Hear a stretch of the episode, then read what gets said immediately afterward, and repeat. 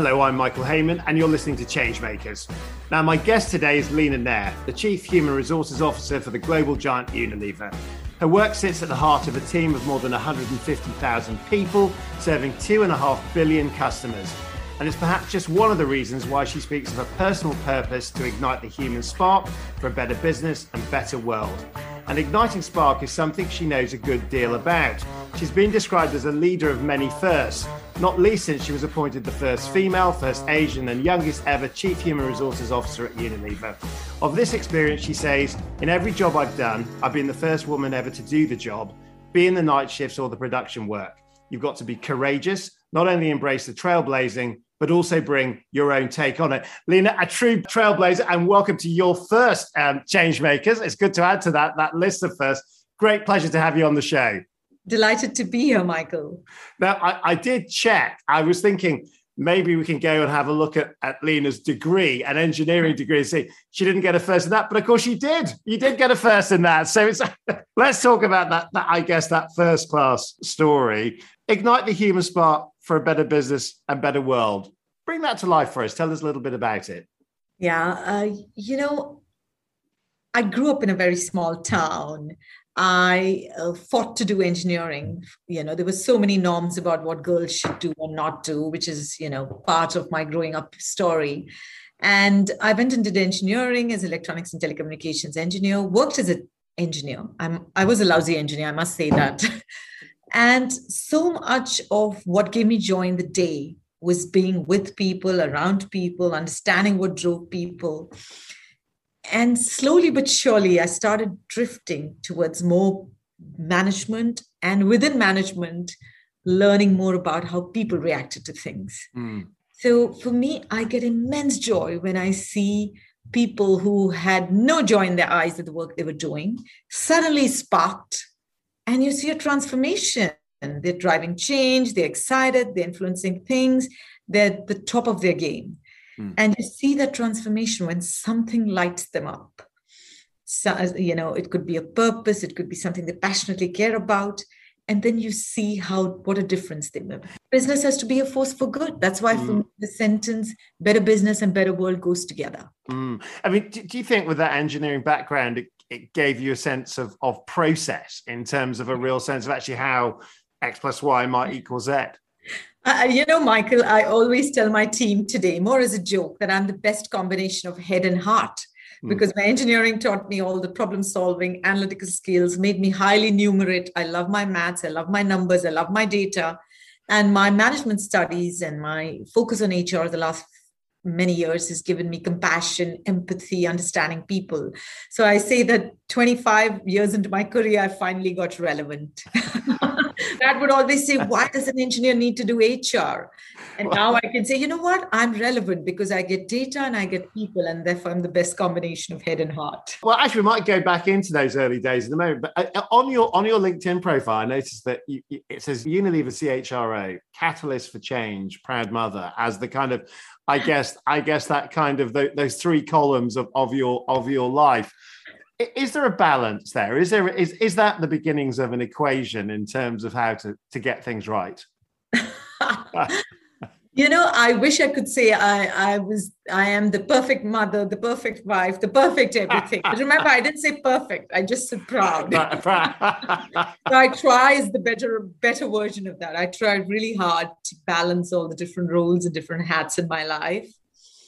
I succeed some days and I don't succeed another. But you know what? What the heck? We're going to keep trying. Let's get in a time machine. Let's go back to 1992. We're in Hindustan. Um, we're we're going to meet um, a young graduate who is going to take their first days at Unilever. T- tell us what it was like. Michael, so many stories. I did sales in Delhi, Haryana, selling tea, which has led to my lifelong love of sipping endless cups of tea. Um, I did uh, night shifts, production, employee relations. I tackled one of the toughest unions in Western Maharashtra at that time. You know, he was a person called Datta Samant who would make people quake in their, uh, you know, boots or what it is. So what I remember is so many norms and assumptions. Like the first time I wanted to go and work in a night shift, people said, no, it's not safe. Women don't go in the night shift. You can't do this. And it always started with me you know challenging that and saying no but i'd like to do it. How will i have a sense of what it means to work on the night shift how can i work with the union or discuss negotiations with them if i've never experienced what life in the night shift looks like? So it always meant challenging assumptions making sure i was building up for my safety security practical. And it always meant i was thinking about how do i make it easier for others to come after me. At this point you were 2% women in in that office i, I read and i think hardly anybody in management when mm. i was every you know promotion i got they said i was the first woman to get that far junior manager assistant manager senior manager da, da, da, da. i was always the first woman to make it to that level and it was always big deal i say i didn't break glass ceilings i broke glass basement well well in in that world of basements and ceilings and and, and breaking and smashing through them i mean uh, were there any doubts i mean you mentioned earlier about about you know your, your dad saying what's what's a sort of engineer engineer doing hr for what you know being one of so very few women yeah. in, in in the workplace i mean did that did that lead you ever to doubt what you were doing or how successful you could be at it? Oh, for sure, Michael. You know, one of the things I joke about is uh, the fact that there never was a loo. When I went to a factory, there hadn't been a woman before. They so they would not most likely be a ladies' loo. So I've heard I've heard Leena's loos are a big thing at Unilever. so it's uh, so you know that was how the loos. But I must also say I did spend a fair bit of time in the loos crying from time to time because it did feel challenging. The world is divided into people who support you. I have a third, a third, a third in my mind, a third of people who support you from day one, who help you, who navigate things for you, who become mentors for you. A third are on the fence, they don't really care about it. And a third are people who definitely discourage you or tell you you're not great or underestimate you or undermine you. Mm. So, yes, I've spent quite a bit. I have had moments of self doubt. I continue to have moments of self doubt when I am the first at many things. But I can tell you the one thing that gives me going is I always ask myself when I go through a tough experience, saying, How do I make it easier for those who come after me? Mm. And it's simple things. When I stayed in a place called Trichy in one of the hotels there, I've I was scared because there was no bolt in the door on the door. And as a single woman living in a hotel at night, which wasn't common 30 years ago in a small town in India, you did get knocks on the door that were scary. So one of the simplest things, so I went back to the then HR admin and say, hey, can we check out all the hotels and make sure the bolts on the doors so women keep feel safe, the ones who come after me.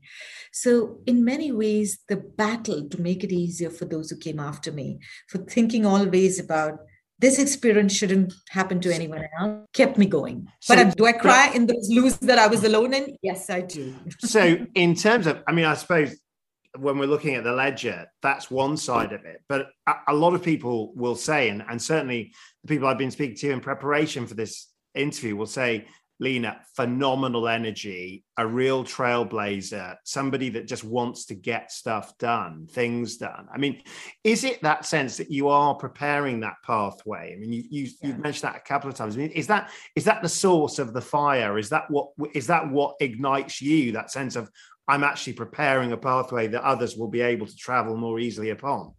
It does. It's a big part of my motivation. Also, the fact that business can be a force for good. That when we do good things in business and people get opportunities to do good things in business, business does good things in society. And it then creates that virtual cycle of people, business, the world going in mm. tandem. So that makes me. I also feel a huge sense of responsibility because I've got opportunities more than I could ever imagine growing up and, you know, cycling 12 miles to get to my college and back. I couldn't not have imagined I've had the opportunity to do what I'm doing today. So there's always a huge sense of privilege, burden, responsibility, all of that that's alive that keeps me going keeps the fuel going. Mm, i mean you've used that word burden and privilege or oh, that phrase burden and privilege before. And, and and i suppose when you look at that that balance in terms of what that means to you personally yeah. what's the burden and what's the privilege do you think the privileges you get to do the things you get to have the influence. You know we have more than 700 progressive policies in unilever today.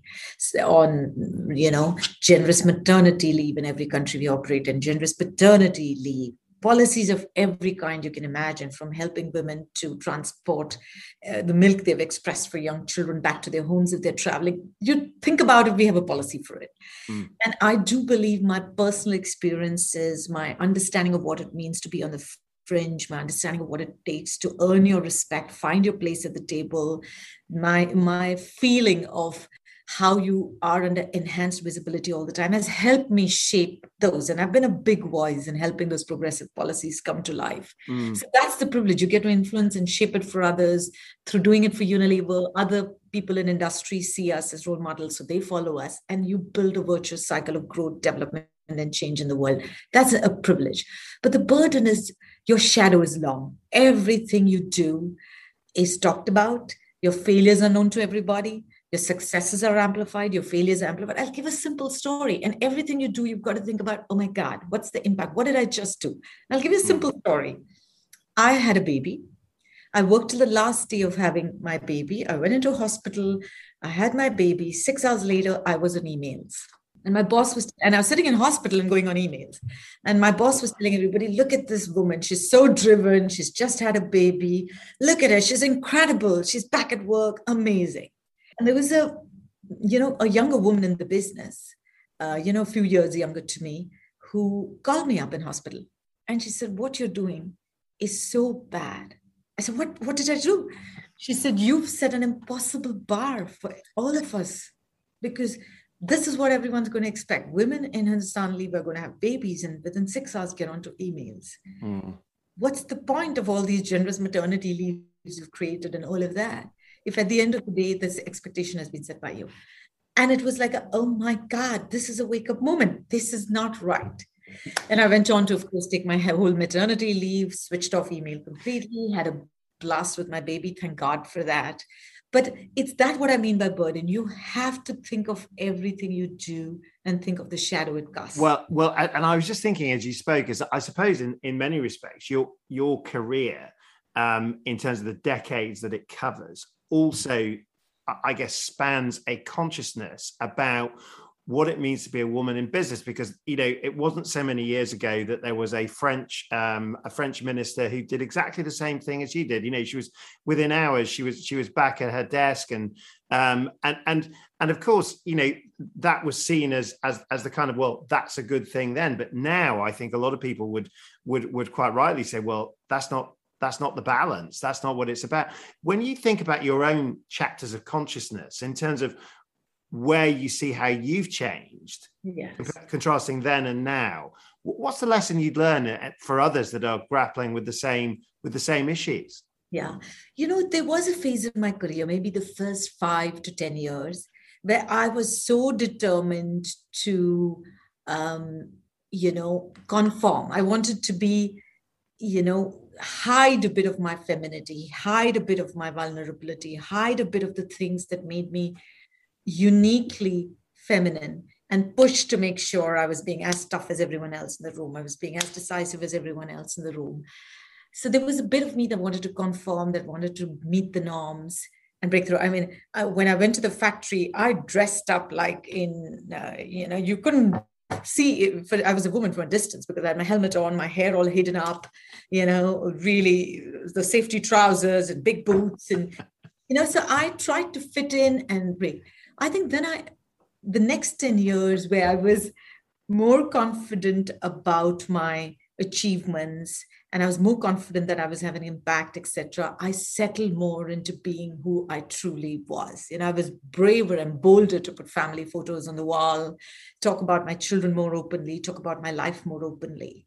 And I must say, in this phase of my career, I'm a huge fan of what we do at Unilever in terms of the inner game of hmm. leadership. Mm. The game of leadership, the inner game being a sense of purpose and service, learning agility, personal mastery, and vulnerability. So, you know, I'm much more open about who I am. I'm much more, I mean, we started this conversation with, me telling you what a difficult year I had. Mm. So I just found in this phase of my career the freedom, the openness to be who I truly am. To be yourself. And I suppose it also corresponds with the fact that, that you know, that the, the role of people in business is ever more important. The role um, of CHROs, the Chief Human Resources Officers, is, is changing. I, I, noticed in a um, in a tweet um, earlier this month, you, you, told HR leaders to to walk with swagger.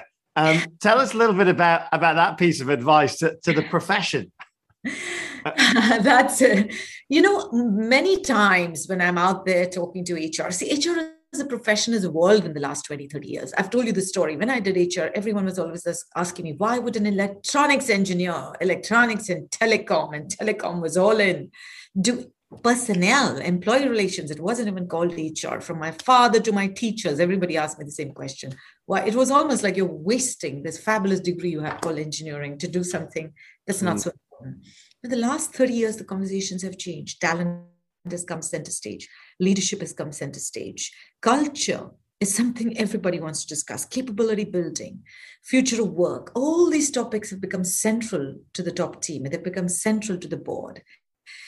But what I notice is when I go to conference and speak to HR people, the questions they ask me are still like are we important are we relevant you know how do i make a point at the top table the leaders don't listen to me what do i do so i've been trying to talk to hr leaders everywhere saying the moment has come. The last 18 months of COVID, there's no company that's not relied on its HR function. It's the most exhausted function in the company, I can tell you. Mm. But everyone's relied on HR to do health and well being, to look after safety, to redefine norms of what it means to work inside or outside of office this is the time when the moment and platform has come. And this is not the time to shy away and saying, What's my role? What do I do? Am I redundant? Am I relevant?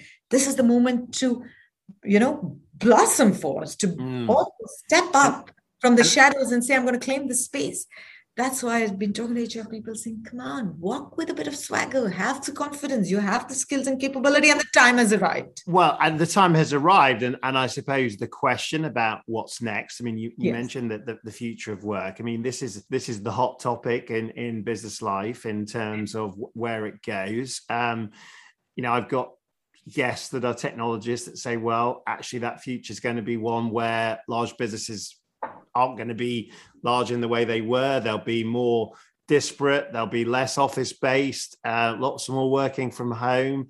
I mean, h- how do you see it from sitting at the heart of one of one of the world's true global giants in in, yes. in, in Unilever's perspective? You know, we uh, I absolutely believe in hybrid. Yeah, I firstly I believe this is not the time to take a hard position or a hard line you know we're all going to be in office all the time and that's the world. Or we're not going to ever ever ever come into office and that's the world. This is the time to say with all humility nobody knows the answers but we're going to figure out what's the right thing for us for our business for our people for our culture and what we want to build. So that's rule number one. Don't take hard positions. Try and evolve and show the learning agility.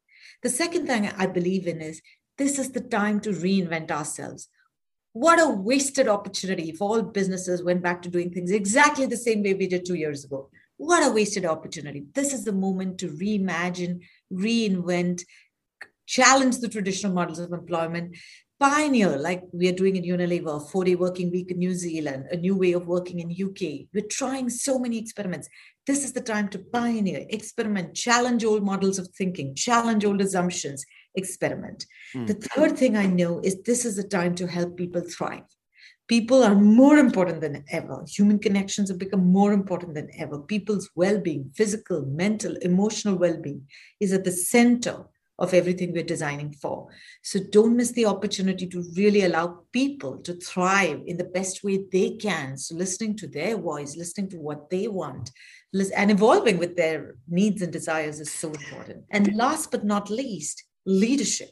It has shown us that we need a new kind of leadership, a leadership that's humble, that's curious, that is willing to learn from what we're doing, a leadership that doesn't believe in one size fits all, a leadership that's willing to be vulnerable and authentic and share their challenges and be connected with people is so important.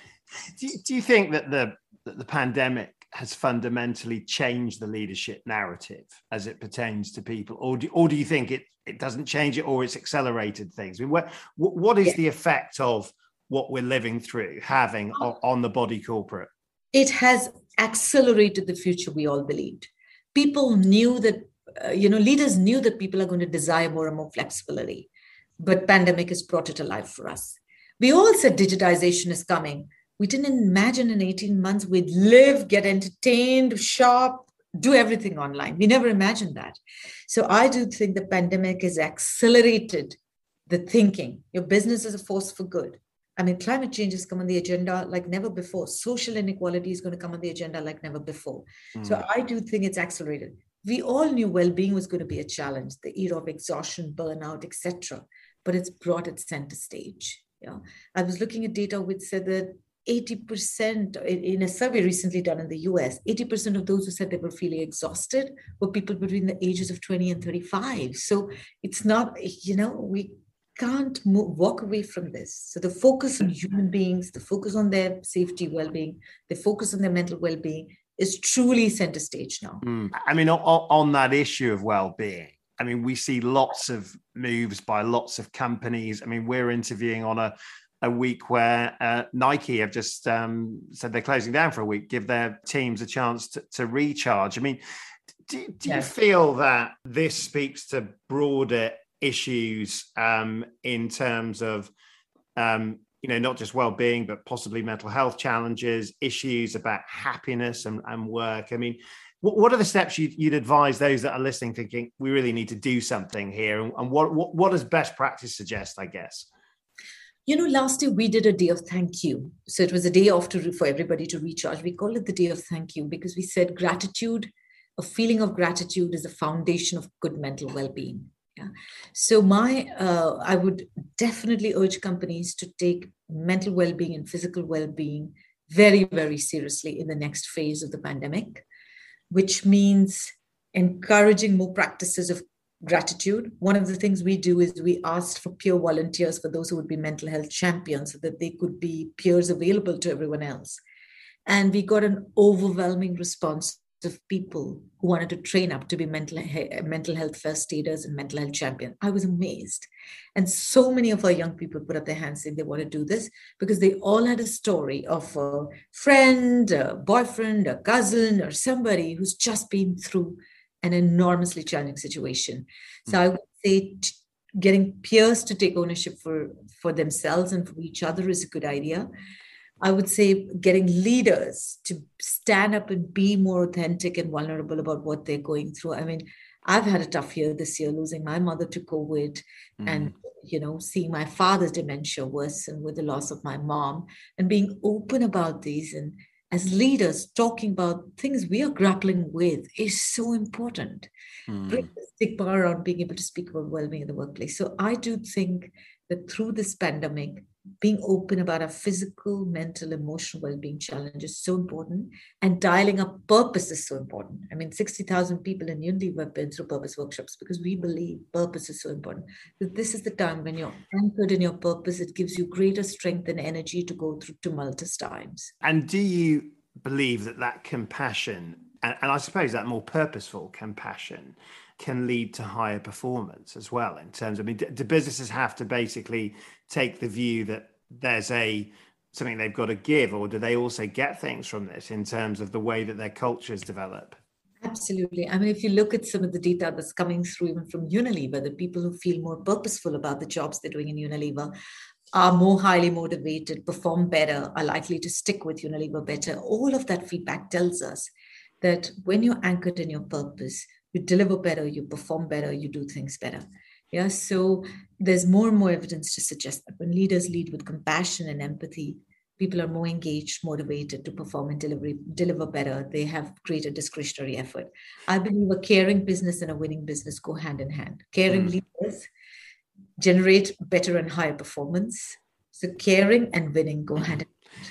And of course, you know your your career also mirrors the great changes in in Unilever, um, and where the issue of profit and purpose um, were seen as almost like the outliers view um, early on in terms of the Paul Polman um, sort of era, I guess, in terms of being seen as well. This is the sort of stuff that maybe small business can do, but can very large corporations do it? Now under Alan Jope, you've got a you've got many other businesses that are saying very similar things. I mean, this idea of business as a force for good. I mean, you mentioned climate change as um, one of the big sort of like the big challenges that business has got to lend itself to fix. I mean, do, do you feel that that enough businesses are now getting it, that are getting the power of purpose? I mean, and are enough of them there to affect that change that we need? I what I do think is the conversation about purpose has become more center stage. No question about it. Leaders are beginning to talk about it. But a true, authentic understanding of how to take it deep into organizations, there's much more work to be done. Yeah. Mm. I do think this treating purpose as loads of posters on the wall, nice big statements, lofty statements that sort of sound nice. That's not the book that's not the point of it. Taking it deep in an organization where you authentically live it, you give everybody an opportunity to grapple with it and work with it, we're still many steps away from getting there. Mm. So I would be optimistic and say I think the f- first big steps are being taken, but we have a long way to go before we say all businesses are driving in the right direction and we are driving greater change in the world. And I, and I suppose that also speaks to our changing expectations about what kind of future it is that we want. Um, you know, the World Economic Forum talk about the Great Reset. Um, yeah. um, I, I, think the sense that we don't want to go back to things. When we look at what it is that we're playing for, um, how do we? I suppose my, my last question to you, Leena, is how how do we turn the igniting the spark into the full-on flame? That's a great thought. I think the uh, it, uh, as leaders, we have to use this moment to reimagine. So, for example, let's stop saying return to the workplace, but say moving forward to a new way of living, working, instead of continuously return back, return, you know, all. So, our language has to be about moving forward, moving to better, moving to different, build back better, whatever. You know, we've got to have a moving forward language. I think as leaders, we've got to challenge ourselves how we reimagine things and give people more space to talk about what gets them going. At the end of the day, a new form of leadership means enabling people to light the flame, not telling them what to do, but giving them the space, the empowerment for them to light the flame and take businesses forward. And by taking businesses forward, create greater change in the world. Leena Nair, thank you so much for joining me for Changemakers. I, I, would like to tell you that in your career of first, I will add to that a first class interview. Thank you so much for joining me on Changemakers. Thank you so much, Michael. That was so much fun. Changemakers is brought to you by the campaigns firm Seven Hills and presented by me, Michael Hayman. Pure Being is the name of our soundtrack and it's written and performed by the brilliant BT Wolf. To find out more, head over to changemakers.works and if you like what you hear, why not give us a rating?